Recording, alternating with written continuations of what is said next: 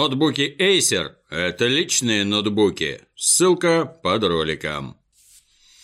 Я вас категорически приветствую. Тревожные новости доносятся со стороны мастерской Криса Робертса, где на народные бабки возводится эпохальный проект Star Citizen.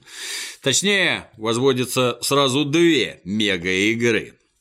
В целом, Star Citizen предназначен для онлайн-заруб, а компания Squadron 42 внутри него для приключений в одиночестве. Ностальгируя о предыдущих мега-играх Робертса, ну, таких как Wing Commander и Freelancer, и предвкушая невиданные перспективы, восторженная публика закидала команду Cloud Imperium Games деньгами не хуже, чем золотая антилопа Раджу в известном мультике. 173 миллиона долларов – бюджет, сравнимый с оригинальной Destiny или GTA 5, и существенно больше, чем Red Dead Redemption, который, говорят, свояли, ну, всего за сотку. Правда, в случае со Star Citizen поступления идут одновременно и на работы по игре, и на маркетинг, ну, то есть на съемки рекламных роликов, вечеринки для фанатов и прочие способы привлечь еще деньжат. Однако, проект не то что не вышел, а пока что даже не обзавелся датой релиза. И мы можем не узнать об этой дате еще очень долго, если хорошенько сработают юристы другой известной конторы Крайтек. Германо-турецкий производитель неплохих шутеров в свое время предоставил команде Робертса движок Cry Engine. Утверждается, что стороны тогда заключили лицензионное соглашение, согласно которому Star Citizen разрабатывают строго на данном движке. Кроме того, подразумевалось, что каждый пользователь игры будет видеть торговую марку Crytek и упоминание авторских прав, размещенных на почетных козырных местах интерфейса.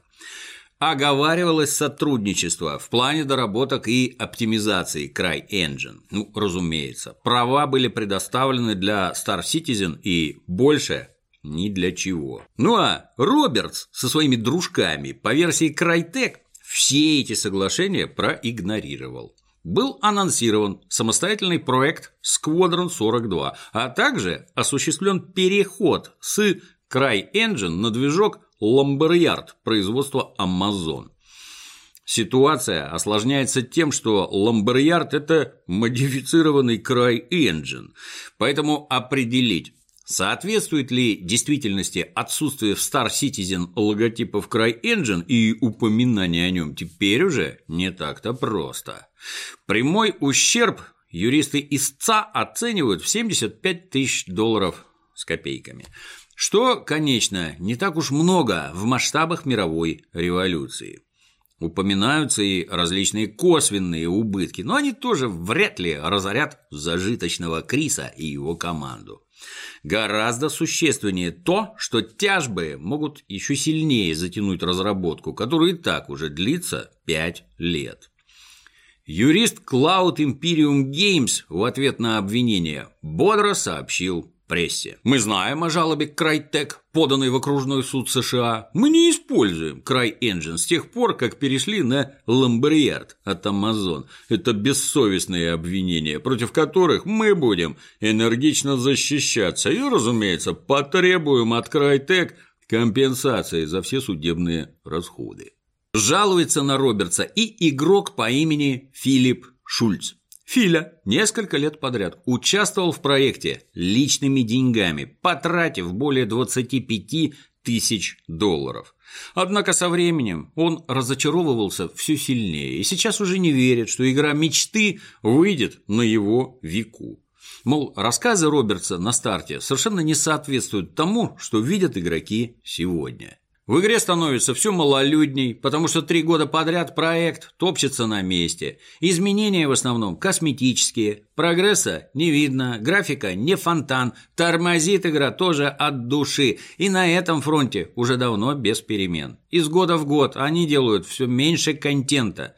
Они выпускают все больше роликов с демонстрацией концептов, больше презентаций с улучшенной графикой, но в самой игре изменений нет заявил сердитый вкладчик.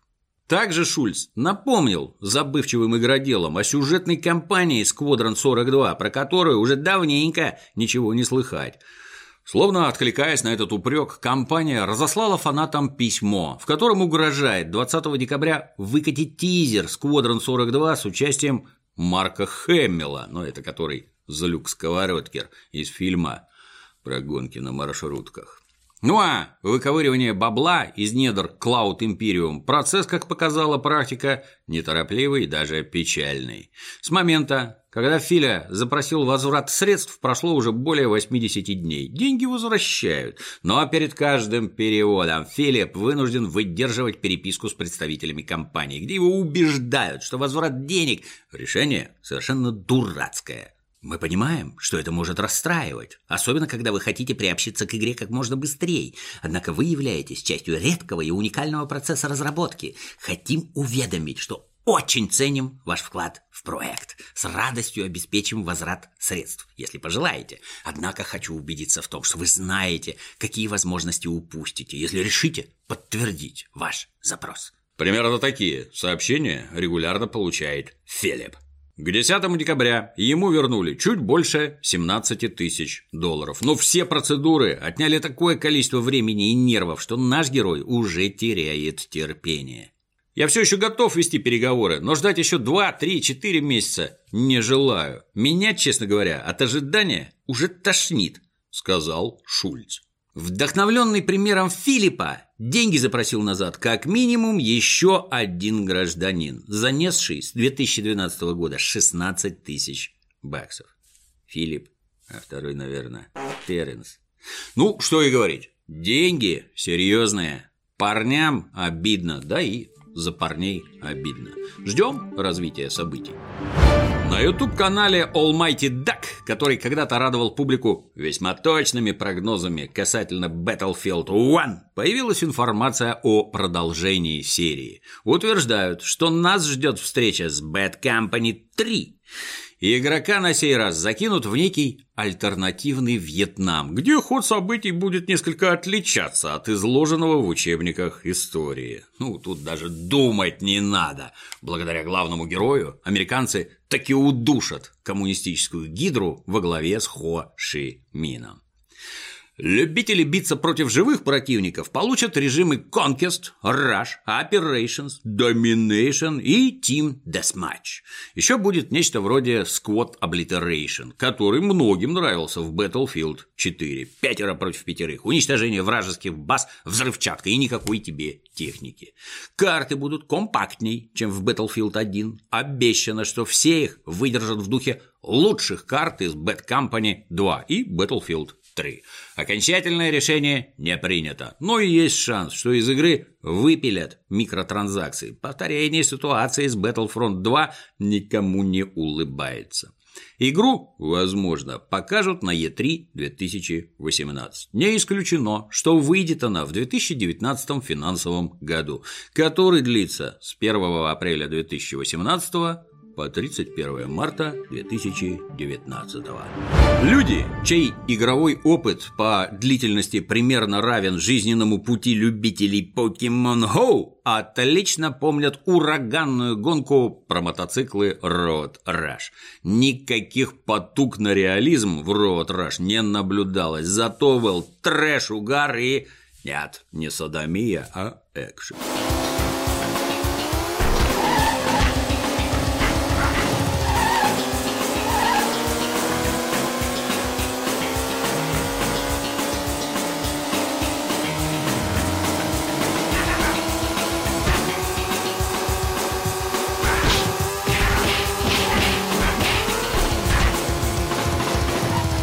Это был гоночный файтинг, почти что Mortal Kombat на двух колесах. Достойный преемник отсутствовал очень долго, вплоть до октября нынешнего года, когда, благодаря краудфандингу, вышла игра Road Redemption. Очень видно, что бюджет у нее не фантастический, но все ключевые элементы выполнены как надо. Полная отмороженность, жестокость и веселье бьют изо всех щелей. Однако есть важное и для многих печальное отличие настоящего мотоциклиста от виртуального. Обладателя настоящего мотоцикла девчонки, как правило, любят. Есть даже поговорка «У каждого байкера есть девушка, а вот не у каждой девушки есть байкер». Ну а про виртуального гонщика эти самые девчонки просто не знают и знать особо не хотят. Скрасить долгие зимние вечера героев геймпада и клавиатуры решило канадское издательство «Нутаку». Вообще данная контора активно барыжит рисованными хентай-играми, но останавливаться на этом не намерена и имеет далеко идущие планы по оклубничиванию индустрии. Вообще, ситуация с эротическими и порно-играми сложилась странная. Вроде всем понятно, что тема способна приносить миллиарды. Однако при создании крутого, дорогостоящего проекта все по привычке думают ровно об одном. Вот как бы сделать ему возрастной рейтинг пониже. Родитель, бродящий по торговому центру в поисках очередного подарочка для любимого чада, в ужасе отшатнется от коробчонки с игрой, где указано, что внутри всякие развраты. В прошлом году американский портал ESA, это организатор выставки E3, если кто не в курсе, так вот, опубликовал статистику, согласно которой тамошнему геймеру в среднем, приготовься, 35 лет. Однако на ситуацию это влияет не очень. Домочадцы легко могут увидеть, что происходит в папином телевизоре. Если там кровища фонтанами и джипсы, сползающие по стенам, ну, это, конечно, травмирует психику некоторых детишек. Но если на экране яростный половой акт, к которому уже подключилась папина правая рука, травмирован будет, скорее всего, сам папа. Ему прилетит в башку сковорода или еще что-нибудь прямо из маминых рук. Ну и детям, конечно, будет интересно. Но если такое выйдет за пределы семьи, государственным службам по надзору за детьми будет еще интересней, а оказаться в центре скандала с изъятыми из семьи карапузами неохота никому. В общем, так уж оно в современной индустрии повелось. Голые сиськи и прочая легкая эротика еще допустимы, но нормальная полноценная порнуха в AAA проектах практически отсутствует. Упомянутое издательство Нутеку тоже не имеет в активе игр калибра Last of Us или GTA и вряд ли когда-нибудь такую игру сделает. Там решили пойти другим путем, и ход мысли канадцев многим понравится. Компания отложила в сторонку 10 миллионов баксов и объявила, что потратит их на финансирование небольших студий, которые готовы сделать порно-версии своих игр. EQ Games, студия соавтор Road Redemption, тут же с радостью отрапортовала о готовности к сотрудничеству. Благодаря деньгам Нутаку в игре появится новый сюжет. Негодяй выкрал дочь состоятельного военного. Ее необходимо догнать и вернуть. Пока не ясно, будет ли украденная подруга мчась на мотоцикле сверкать гладко выбритым очком. Но между заданиями непременно появятся анимированные комиксы, где будут подробно раскрыты все возможные темы. Задумка, безусловно, интересная. Секс-модификаций для популярных ПК-игр хватает уже сейчас. Но это так, любительские подделки, на которых особо не заработаешь. А вот какого-нибудь порно-ведьмака с полноценно функционирующими борделями и развратными пейзанками наверняка прикупили бы многие особенно дети. Мегапопулярный онлайн-шутер Player Unknown's Battlegrounds вышел на консоли Xbox One. На канале Digital Foundry был проведен анализ игры. Выводы удручающие. Во-первых, с частотой кадров серьезные проблемы. Десантируешься с самолета, частота кадров не более 20 в секунду. При приземлении кадров в секунду мелькает уже почти 30, Но перед тем, как зайти в здание, открыть дверь или попытаться выстрелить, морально подготовься к тому, что ФПС опять просядет до двадцатки. Во-вторых, текстуры совершенно дурацкие, мутные и некрасивые. В-третьих, дальность прорисовки не годится вообще никуда. Ну и в-четвертых, багов существенно больше, чем на ПК. Xbox One X выдает картинку чуть лучше, частоту кадров чуть выше. Но, учитывая мощь данной консоли, получается, что гора родила мышь. На прошедшей в начале декабря церемонии The Game Awards 2017 публике был представлен трейлер новой игры знаменитого гейм-дизайнера Хидео Кадзимы Death Stranding. Ролик настолько забористый, что часть зрителей тут же объявила Кадзиму умалишенным. Однако большинство привычно склоняется к тому, что он таки гений. Смысл происходящего, тем не менее, ускользает и от тех, и от других. Поэтому Кадзима выдал порталу IGN интервью, в котором решительно прояснил ряд ключевых моментов. События ролика происходят на старте игры, вскоре после пролога. Смерть в игре Death Stranding – это не конец. Сцена, где персонаж Нормана Ридуса по имени Сэм висит в толще воды – это чистилище. Он не жив и не мертв. Так выглядит авторская версия экрана, где пользователю предлагается продолжить или завершить игру.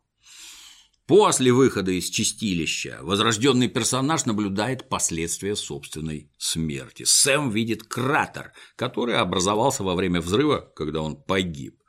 Если игрок как следует постарается, кратеров в мире игры может быть очень много. Дождь в игре влияет на время, и поэтому называется Timefall. Он заставляет растения ускорять рост и быстро увядать, а людей стареть. Но на Сэма дождь действует не так, как на все остальное.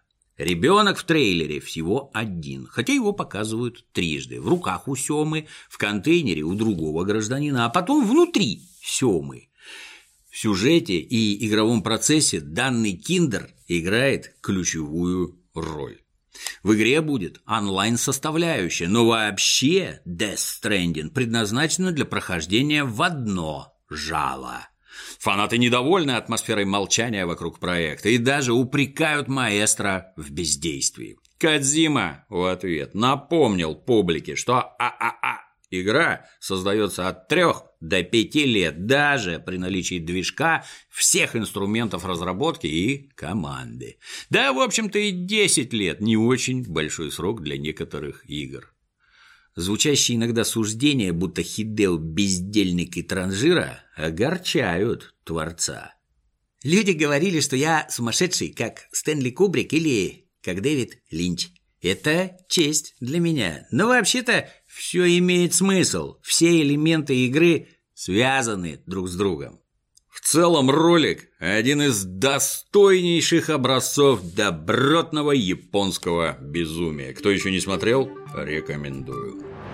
У Sony в начале месяца тоже состоялось важное ежегодное мероприятие – PlayStation Experience. В его рамках ключевые сотрудники славной студии Naughty Dog рассказали всякое о приключенческом боевике The Last of Us Part 2. Кроме верховного разработчика Нила Дрекмана, присутствовала соавтор сюжетной линии Хейли Гросс. Отметилась также в знаменитом сериале Westworld. За Элли привычно отдувалась актриса озвучки Эшли Джонсон, ну а за Джоэла Трой Бейкер. Сперва Эшли с Троем спели душещипательную песню из игры. Как мы уже знаем из роликов, их герои неравнодушны к музыке. Видимо, теперь раскроются по полной. А Нил сообщил, что в The Last of Us Part 2 никто не может чувствовать себя в безопасности, даже Джоэл и Элли. Надо понимать, в первой части все было наоборот.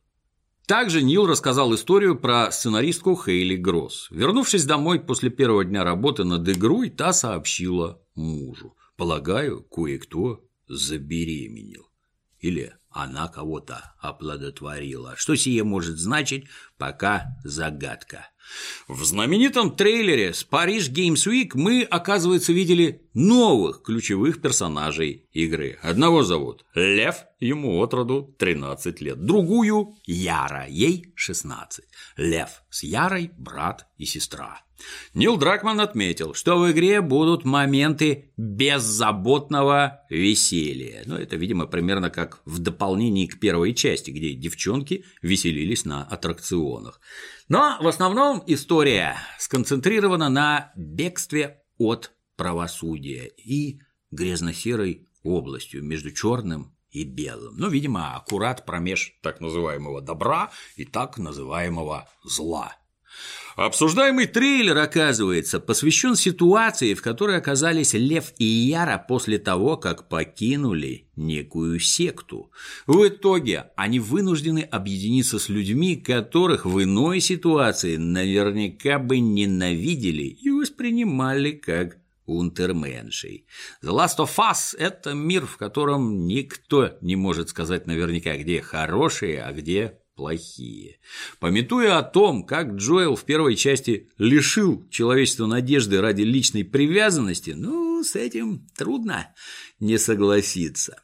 По словам Дракмана, у команды есть задумка сделать нечто инновационное в разрезе того, как подается история. Но до релиза о таком говорить нельзя. Дракман полагает, что некоторым фанатам первой части продолжение может не понравиться, но поделать с этим ничего нельзя. Все, что могут предпринять в данной ситуации разработчики, это воздержаться от вранья самим себе и продолжить делать то, что считают верным. Кроме того, было заявлено, что Naughty Dog продолжит разрабатывать линейные игры с проработанным повествованием для одного игрока. Учитывая, что лучше данной конторы такие игры не строит вообще никто, вполне логично. Кстати, многопользовательский режим в первой части тоже был многим на зависть. Есть надежда, что и на этот раз не подкачают. Сценаристка Гросс сказала, что, по ее мнению, важный секрет успеха первой части – то, что персонажи были действительно похожи на живых сложных людей, способных на добро и зло преодолевающих сложности непростого мира и взаимоотношений. Вот предыстория Яры обещана как очень непростая. Игра, по словам Дракмана, готова примерно на 50-60%, но цифры не очень точные. В ближайшее время разрозненные кусочки работы от разных частей команды надо будет собрать в цельную игру невиданных достоинств, Упомянуто, что это будет большая игра. The Last of Us Part 2 планируется предъявить публике на E3 2018 года. Не удивлюсь, если это окажется самым интересным событием игровой выставки. А на сегодня все. До новых встреч.